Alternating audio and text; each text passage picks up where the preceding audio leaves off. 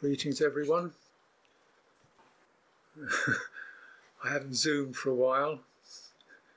Uh, I've been uh, zooming internally in my kuti in the in the forest, uh, and uh, so good get good to get back to this room again, and hopefully uh, it's going to be something that's of service to you, and we can continue these sessions for a few weeks anyway. Um, so, how's it been? how is it ever? How is it ever? How is experience? Isn't it always changing, shifting, amorphous? Uh, it's like the weather. Weather. You know, is it good weather, bad weather, or is it just weathery weather? Violent storms, cool, calm passages, sunny days, sometimes dull. Now, I like to pursue the theme of chitta, perhaps over the next few sessions. This is a central term in, in Buddhism, uh, as you probably hear me referring to it many times, because it is the cent- most probably the central term, apart from dukkha.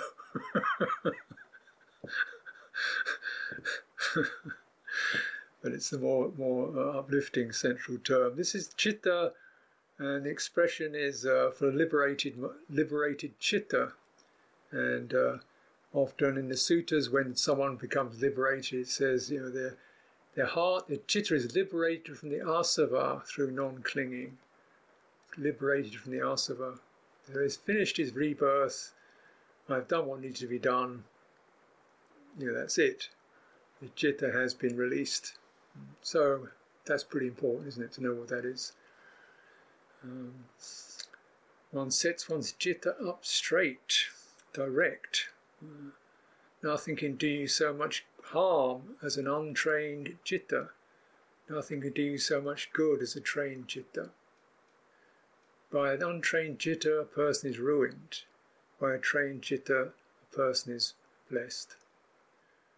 Uh, one who is pure in chitta is called Buddha. So it's pretty important, right? So, what is this? And so, naturally, we try to find a word for it mind, heart, awareness, consciousness. These are the terms that are, tend to be used. Um, words are words. The Buddha was talking about direct experience, he never really explained what chitta was, he said what it does. And chitta is both subject to ignorance, contamination, and confusion, is subject to asava, which means corrupting influences. And it can also be liberated from these corrupting influences. Asava, things leak in. Uh, and what leaks in are tendencies to, to solidify and grasp and hold on. So this is the main focus we're, we're really trying to look at. And how do we do this? What is it that looks at chitta? How can you be aware of chitta? Of course, here the language has problems, but uh, as we practice, we say, like here we have the very standard satipatthana sequence body, feeling, chitta, and then various phenomena or dhammas that are relevant to liberation, four foundations for sati. So as we come in through body, directly experiencing body, rather than thinking about body or seeing body with the eye, directly experiencing body, then this is seen as um, pretty essential in order to really realize what citta is. Because it's through this sense of establishing a focus, one could acknowledge the very simple experience of body. There is both uh, uh, an experience that is affective, being affected, it's stirred, it's moving, it's warm, it's hard, it's soft, and there's an awareness of that. So you have the two. You have an affective sense and an awareness. And in the Satipatthana, this dual experience, dual focus, is always established around feeling and around citta itself. Citta is something that's affected, it's moving, it's changing its moods, it's happy, it says it's affected by passion, by aversion, and probably many other things. Um, it's affected by um, hatred, by delusion. It's contracted, seizes up, it's extended, expands. It's exalted, it's lifted up. It's depressed, it sinks down, and so forth. So this is quite a quite a phenomenon, isn't it? So in the Satipatthana, you look at body, and you see the various forms the body can take, both an external form, of corpse, flesh, blood, sinews, an internal form, breathing. Can't see it, but you certainly it's happening. So you have a, something you can see with your eyes, external, something you sense, you feel is happening to you, internal, breathing. That's body too. Yet the internal, which is the most significant because that's what keeps you alive, you, it's not a thing at all. You can't have a breathing. It's a pheno- It's a process. So with this, we begin to understand an internal, external. External means that which we can witness through an external sense base. Internal, that which is experienced directly in itself. And the two are our, our ways of coming to terms with experience. Come to terms with mind, external mind. We can say, oh, that's my aversion, that's my craving, that's my passion. I could name it, I could talk about it. When I'm experiencing it, what do I experience? I don't experience the thing with, with words on it. I experience is a flush of heat, or a surging, or a cramping, or a tingling, or an opening. Yeah, these internal qualities that are wordless, uh, and often the internal experience is that which we are most um, moved by because the internal experience becomes myself. Notably, particularly with chitta, the internal experience of chitta is me. Here am I excited, or here am I saddened, here am I nervous. That becomes me. And at some point I can also I can witness it, so there's there's that bad habit. Again, that's that terrible bad habit I have, and then it becomes myself. Yeah. Me, myself. These are internal, external references to chitta because this sense of I am is certainly uh, a way in which chitta can be um, noted, but of course there isn't a person there. There isn't a person there. There's the manifestation of something that's subjective, familiar, highly affected, intimate, activated, yeah, very, very uh, vulnerable, sensitive, dynamic, uh, forceful. Yes, it's chitta. It's not self. It's not a person. It's a constantly moving, shifting, changing force. So this is a quality of chitta, the affected sense.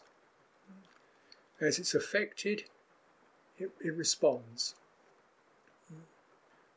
Now, it's affected, it responds, it builds up a certain momentum of drives. And these drives get habitual because chitta, as it's affected and responds, is also kind of learning something. It's learning that will take me there. I think that will get me there. That will get me what I want. That will get me away from what I don't want. So it establishes particular tracks that it runs along. This is how I get away from pain. This is how I get to what I desire. This is how I avoid things. Uh, this is how I, I, don't notice anything. This is how I focus. You know? So it gets a lot of these qualities called in, intentions, chetanas, chitta and chetana. It gets it gets activated and it learns particular intentions. And these intentions are an aspect of what's called sankhara, their formative tendencies because as you follow them, they become ingrained, so they become the tracks down which your chitta will run. You get habitual. It learns certain things it learns certain things, and it runs down those tracks. And those tracks become quite can be quite quite rigid. So one becomes bound by the limitations of one's habits, and to move outside that is scary, weird, uncomfortable. I don't feel like myself. And in meditation, oh, it's good, good if you don't feel like yourself. That's really good. If you feel disoriented, and um, that's really good. it's not comfortable, but it's good because you're not following your own tracks anymore. So often meditation is a pretty, should be, a fairly disorienting experience. In order to, to freshen up, you've got to come to a place where you just, uh, and not run down the tracks. But the tracks are very, very attractive. That's what tracks are, the attractors. And our attention scans experience. That's citta too. Scanning experience. And here's, I can go that way, I can go that way. This also is citta, or another aspect of the sankharas that cittas arise. Affective, affected, responsive, learns, gets habitual. As it gets habitual, it gets stuck in its habits. Uh, and those habits become I am this, I can't be anything other than this, this is what I am, I have to have this, I can't do that. We build a prison, or Chitta builds its own prison through this. It learns, but its learning is biased by ignorance, by not what it doesn't know is Nibbana. It doesn't know the way out of suffering. It doesn't know the way to release. That's what it doesn't know. So it can construct all kinds of formations, chitta sankharas, that will perpetuate it in the conditioned world, in the world of sense, social contact, roles, purposes, and so forth, but it won't get out of that. So, this is what's called rebirth. So, we understand this quality of citta and how effective it is, but also begin to acknowledge also this what we call the mirror-like quality, the mirror, noetic, perhaps it's a strange word, citta can witness. It can witness itself. Now this may seem odd, like how can you how can a chitta witness itself? Well you see how a body, for example, can um, feel pain and know it feels pain without having to think about it. It immediately has pain. It gets that immediately. It doesn't have to be separate. It's both involved with its experience and also by itself already knowing its experience. So we know something's hot. We don't have to think, oh, that's hot. We put a finger in the fire, the body knows it's hot and jumps out before we can think about it. It knows it's hot because it it that's the nature of of uh, of, of, of awareness, of intelligence, which is actually in everything. Everything has this. Everything living thing has this thing. So chitta can be both knowing and affected at the same time. It can know it's being affected. How does it know it's being affected? Because there's a certain energetic shift we feel heightened, we feel shoved, we feel reactive, we feel soothed. You know, and it witnesses these, it's aware of these, and it can know that. Now, with some training, you can put more and more focus on the knowing of experience, of effectiveness, so you can feel the discomfort but not react to it, not blame somebody else for it, not blame yourself for it, because that doesn't go to Nibbana. Um, why go there? Why add more? And by bringing your awareness onto the effective sense and not following it, gradually that particular track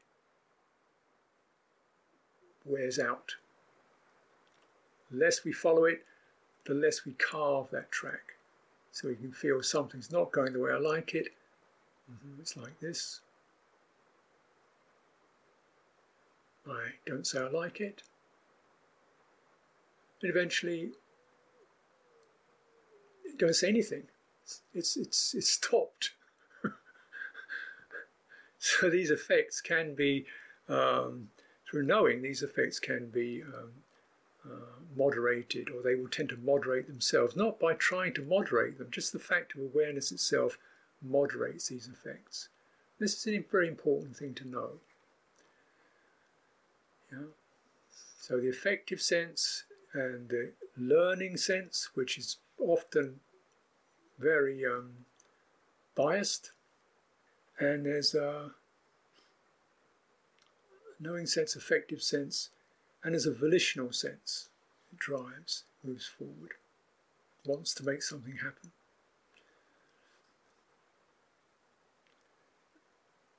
And the other feature which makes it so also vital is that citta has centrality to it.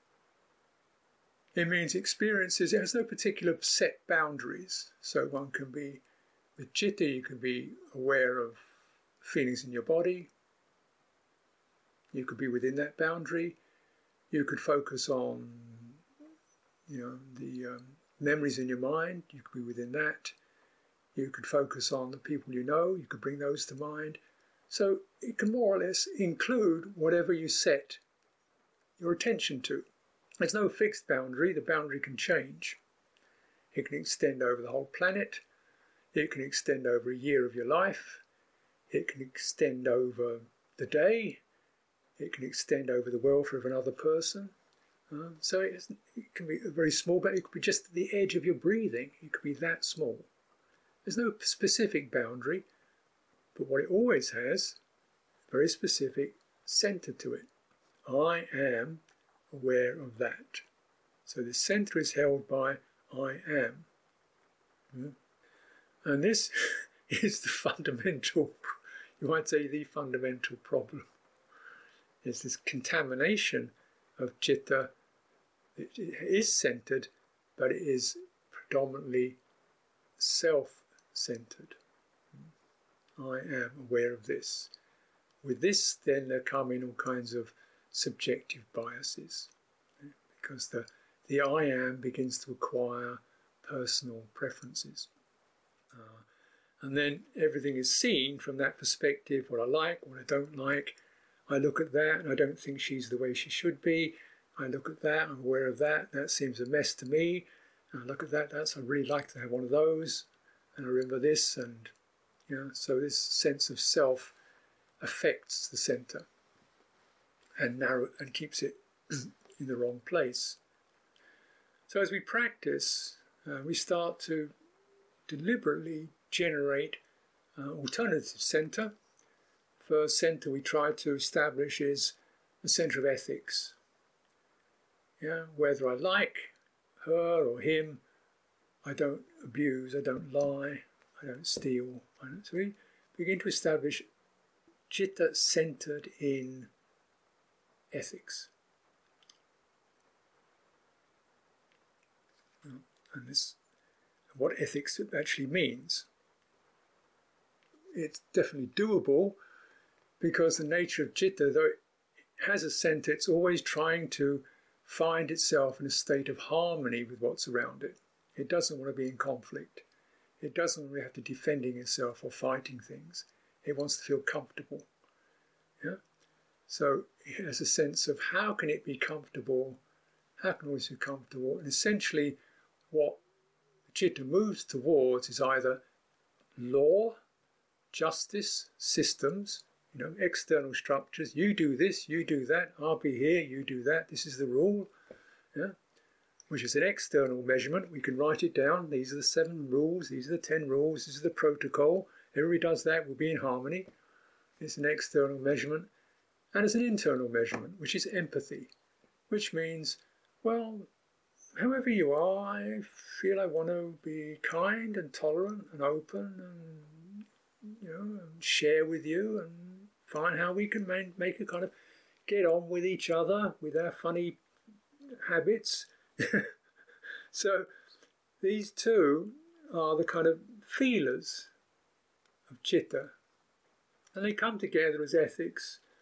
Um, in ethics, it's not exactly like law and order, but it's a sense of appropriate convention according to what's we both makes us both feel most upright and comfortable. Mm. We're, we're respectful to each other. And it's a funny, very funny thing, you know, the amount of laws there are in any society, the number of laws. And every year there's more laws created. Every day there's another law being created, and there's more police and more law courts, or more people getting going to jail, and more people breaking laws. Think, well, law and order doesn't seem to work very well, does it? yeah, because what's missing is empathy. So, you know, in Buddhist practice, there's a sense of justice. is not exactly the same as law. It's a sense of, you know, how we get on, reasonable, reasonable boundaries. You know, and essentially it's based upon respect, whereas law is generally not based upon respect at all. it's based upon an idea from, you know, an idea, maybe a good idea. Uh, people shouldn't drive faster than this. That's a good idea, but very much a theory. It doesn't, you know, you can't drive faster than 60 miles an hour. That's not a bad idea as an idea, but it depends. If you're drunk, you shouldn't be driving at all. If you can't drive, you shouldn't. You can't drive very well. You shouldn't drive faster than 20. So it's a matter of Buddhist ethics. Very much makes it much more personal, much more subjective. What works for you? What works for me? How do we work together? What's a harmonious way of living? This is very much a chitta experience. This, this itself is a huge training when you're with, with people. Um, fundamental because it's not about um, the right system. You know, if you tr- monasteries, you try to run a kitchen in a monastery, you realize that after a while, law is not going to make the, the kitchen comfortable. If we create 15 rules of how the food should be cooked, that does not make a comfortable kitchen. You've got six people there trying to cook up some food, give them a load of rules. What will happen is somebody will break a rule and somebody else will criticize them for it. Yeah? Or they can't. Yeah? So you say, well, actually, what we need to do is hello, how are you? Um, what should we do today? How can we make this work for each other? Uh, give me some advice, you know, uh, let me know what's going on, or if it's difficult, um, can I, how can I support you? Or, you know, actually, empathy. And then with empathy, you can create a reasonable structure. This is chitta. This is certainly the way to, to operate as a group. Sangha tends to operate that way. We have all kinds of training rules, but essentially they're just uh, there's no rule, there's no punishment involved. Just, you know, main thing is that harmony of the sangha is kept through fellow feeling and trust and mutual respect. This is a chitta property. If you establish that, then that creates a sense of stability and comfort and ease that means you don't have to have things going exactly my way anymore. you, know, you don't have to have a narrow system that I this is the way I want it to be, because it's too uncomfortable to keep trying to impose that upon life, right? Because life doesn't do that. It doesn't go the way I want it to, uh, no matter how many laws you create. So instead, we begin to place the, the prioritize chitta rather than mental construction, conventional construction, into a situation. And very much the case with other human beings, but one should certainly extend it to the world in general, to creatures, plants, animals, you know, and even to certainly to your own body, What is the body capable of doing today? What's its capacity respectful? I was saying to somebody the other day, he was getting rather old, and people were saying, well, maybe he's got dementia, senile. I said, well, maybe. But like all of us, as you get older, you generally tend to lose your cognitive faculties. There's no such label, you know, where suddenly, you know, there's a general diminution of cognitive capacity. I can't remember things like I used to be able to. Um, what counts is how you how you handle it, how you manage it, how you live in harmony with it, how you right, how you relate to it. So this very fundamental property of respect, relationship with experience, um, which should be there as the first base stabilizing and evening out and settling the mind. You come into meditation, what you call meditation when you're sitting still or walking or standing, you call it meditation now, it's really just refined ethics. How does this body sit? In this condition, how does it sit? How's it most comfortable? How do I come to terms with it, relate to it, a body in this particular condition, sick? We always assume the idea is, you know, meditation body, it sits cross legged, it sits upright, it's always healthy. There's no room for ill health. Ill health is a disaster. Um, you can't meditate if, you, if you're sick. Well, the nature of the body is to be sick. So why don't we stop, take the word meditation, just put it to one side. So how do you relate to st- stabilizing, settling into your body when it is, when its health is not strong? Then you begin to really know how what meditation is as a relational experience using your chitta, not your thinking mind, but your direct experience. and this is so there's there's, a, there's the knowing of it, and you're being affected by certain sensations, feelings, energies, and you respond to them. And whether one's healthy, distressed, agitated, um, you know, depleted. This is cultivation. Cultivation is not becoming a bronze Buddha Rupa. Cultivation is this kind of work of meeting the unpredictable, amorphous nature of experience and how I relate to it. So, in the relationship, that becomes the center, right?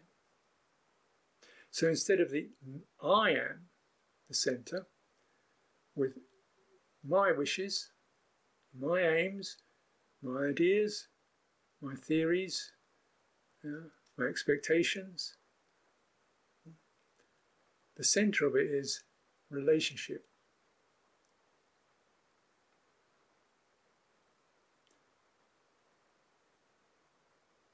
Doesn't that make sense? that in the conditioned world, in the world of conditions, the lowest number you can get is two, not one. There's never a single condition. There's always two at least. Right? There's, say, my mind and my body my awareness and my thoughts, uh, my emotions, and my reactions to them. So there's at least two. Wouldn't it therefore be most harmonious to not favour one, but to favour how the two get on with each other? Right? How the two get on with each other. And that being much more a topic for wisdom for clear discernment. Then the mirroring effect of the mind is discerning how these energies cooperate. And we discern that that balance, that discernment, is the center. Not the phenomena, not the mood or the feeling or the thought, but the discernment where it's balanced. It's not tipping, we're not favouring or rejecting. That is both the centre, it's also settled because it's not based upon anything that can change. That's why it's supremely settled. Because it's not based upon the feeling or the emotion or the thought or the physicality or the energy. It's based upon the relationship. Now, the items in that relationship can change, but the quality of relatedness is dispassionate, calm, disengaged, sensitive, open. This is a possibility for citta. This is our first base where we begin to bring around the quality of unbinding, nibbana. Nibbana, the unbinding, which means instead of these inbuilt assumptions and attitudes and aims that we run down, like railway tracks, the mind races down. It gets very good at it. It's very fast at it. It enjoys it. It loves that race down to that nice, clear, central plan of what I'm going to do, how I'm going to organise everything, and you know, and, and, this is this, and she's that, and I'm this, and that's Thursday, and tomorrow, da da da. da. It likes that, but that does not go to Nibbana. That's the railway to samsara. That's Samsara Express. yeah. Pull up the tracks. Or don't even pull up the tracks, but find the place which doesn't have a track. This is the point, the balancing point, which is sensitive, aware, attuned, it doesn't rest upon an opinion, a purpose, an idea of a future. It doesn't aim to get anywhere. It doesn't try to state anything about what I am. It's empty.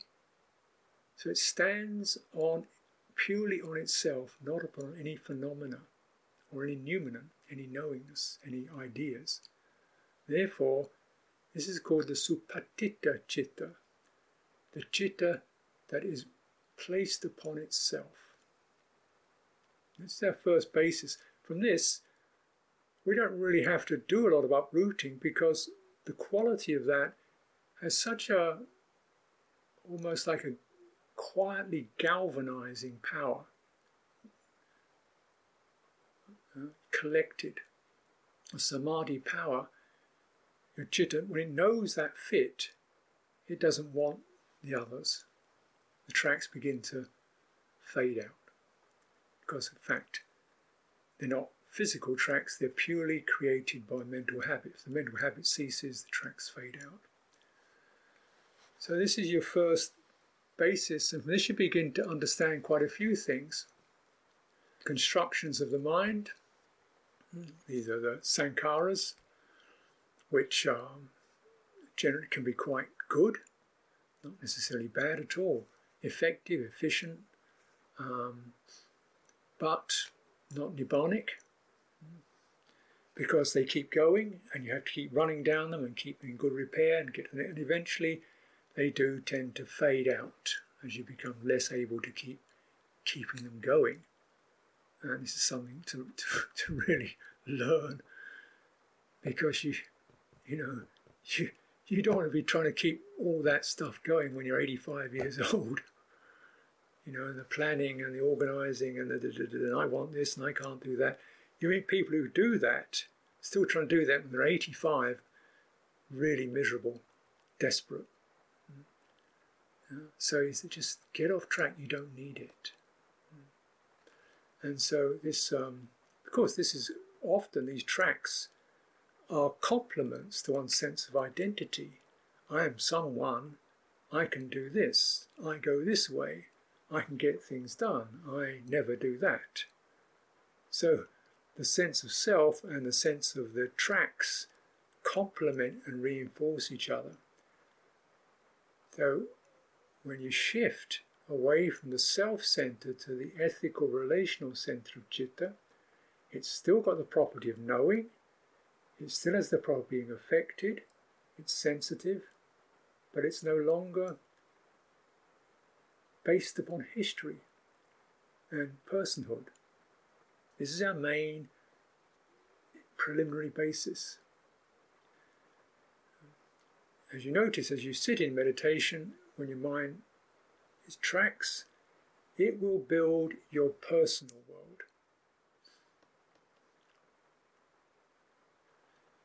No effort at all. Your personal world, your preoccupations, tomorrow, your work, your family, your health, you're concerned with, personal dilemma. It's embarrassing how much one personal world becomes the total picture of life.